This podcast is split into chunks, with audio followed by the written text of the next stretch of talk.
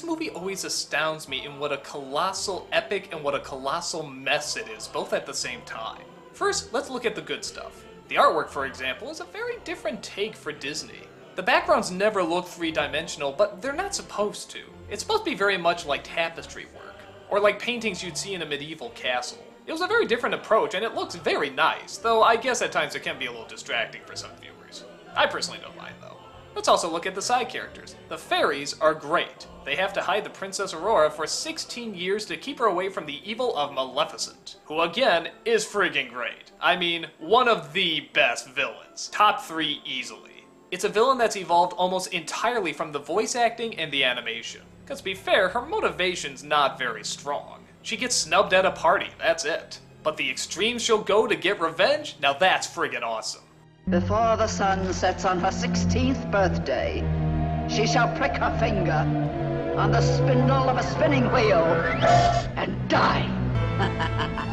She's classy, she's despicable, she's quiet, she's loud, she's subtle, she's over the top. She's everything you want in a villain. She can wave her hand to make something move, or she can turn into a fire breathing dragon. Friggin' awesome. The music is also fantastic, taken from one of the best known ballets under the same name. It leads to some memorable songs as well as some great climax music. In fact, the climax itself is one of Disney's best. The energy, the animation, everything that goes into it is just fiery blaze.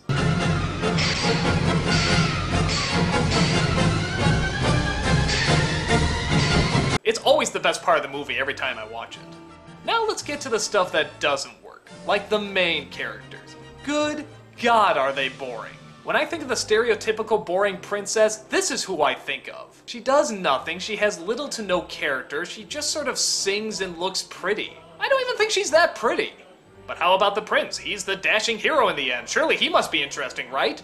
Actually, he's even more boring. Do you realize that the last line he says in this movie is goodbye, father, and that's about halfway through? After that, he doesn't get a line. He just runs around swinging his sword. That's it. At least she has an excuse. She's put to sleep for the second half. Him? God, couldn't we get a grunt or an oof or something? There's also a lot of filler in this movie, and maybe that's one of the reasons why the main characters are so bland. I think this movie really liked its side characters much more. Most of the time is spent with the fairies, the villains, the two kings, that really doesn't lead to anything. So really, it's a very unbalanced film. But again, I guess like most Disney films, the stuff that works well works really, really well. The villain is great, the fairies are great, the animation is great. That ending fight scene is just friggin' fantastic. So it's kind of hard to judge this movie, seeing how not only does it have some good things, but it has some of the best of any of the Disney films. But it goes beyond just typical visuals, it actually does have some very good characters, even if they are the side characters. For that, I think it holds up for several viewings.